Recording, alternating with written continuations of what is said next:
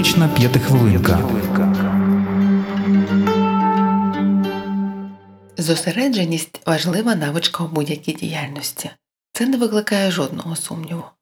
Концентрація як характеристика уваги, яка допомагає нам тримати фокус на певному завданні та зберігати інформацію про нього у короткостроковій пам'яті, забезпечує реалізацію цього вміння. Бути зосередженим важливо, і не тільки для того, щоб виконувати поставлені завдання без помилок, але й тому, щоб мінімізувати час для діяльності та мати можливість повноцінно зануритися у справу. Складнощі з концентрацією можуть навіть призводити до того, що важливу роботу ми не здатні довести до логічного завершення. Сьогодні будемо розбиратися, коли страждає концентрація уваги та як допомогти собі залишатися зосередженим. Отже, серед основних причин, які призводять до порушень концентрації уваги, більшість спеціалістів виділяють наступні. Це фізіологічні причини, тобто хвороби та стани здоров'я, які призводять до порушень роботи головного мозку, наприклад, це деменція, хвороба Альцгеймера чи інсульт. У якості частини синдрому або хвороби, наприклад, це синдром дефіциту уваги з гіперактивністю.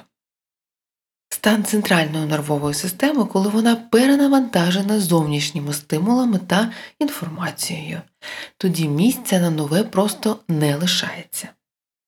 Це тривога, коли потреба відволікатися та оцінювати зовнішнє середовище спонукають до постійного перевіряння соціальних мереж та новин.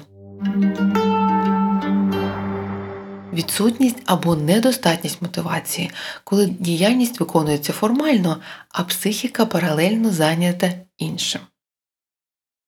Неможливість занурення у діяльність через об'єктивний зовнішній дискомфорт, галас навколо, відсутність робочого місця, нереалізовані базові потреби, наприклад, голос або спрага. Сталість діяльності та відсутність будь-якої новизни також не спонукають до зосередженості. Якщо мова йде про специфічні синдроми та фізіологічні причини, то на допомогу прийде лікар-невролог, який призначить препарати, що сприяють покращенню концентрації уваги та посиленню когнітивних процесів загалом. А ось усі інші причини можуть бути скориговані самостійно. Розберемося як. Дозвольте собі відволікатися на сторонні справи та втрачати зосередженість, але робіть це контрольовано. Використовуйте таймер, наприклад, на 10-15 хвилин, тобто на проміжок часу, який дозволить попередити перенавантаження мозку, але не призведе до подальшої прокрастинації. По завершенні імпровізованої перерви обов'язково верніться до роботи. Як ми вже визначили, відволікаємося ми тому, що нам не цікаво те, чим ми займаємося. Важливо знайти трохи часу та сформулювати, у чому наша особиста зацікавленість та мотивація. Нагадування собі, для чого ми щось робимо, акцент на тому, чому діяльність є важливою, допомагають нам тримати фокус уваги дивлячись на те, що сучасна людина часто вимушена виконувати декілька справ одномоментно, багатозадачність це справжній ворог зосередженості. Найкращим рішенням буде створювати списки справ та переходити до наступної виключно, коли попередню вже завершено. Одночасне виконання багатьох справ перенавантажує оперативну пам'ять нашого мозку та не дозволяє повноцінно зануритись ні в яку з них. На допомогу тут також може прийти візуалізація, позначка, що справа виконана. Якщо усі наведені способи не працюють, замисляться, чи не може бути так, що проблеми з концентрацією уваги насправді приховують незадоволеність діяльністю, втрату цікавості до роботи або навіть відсутність сенсу вашого життя.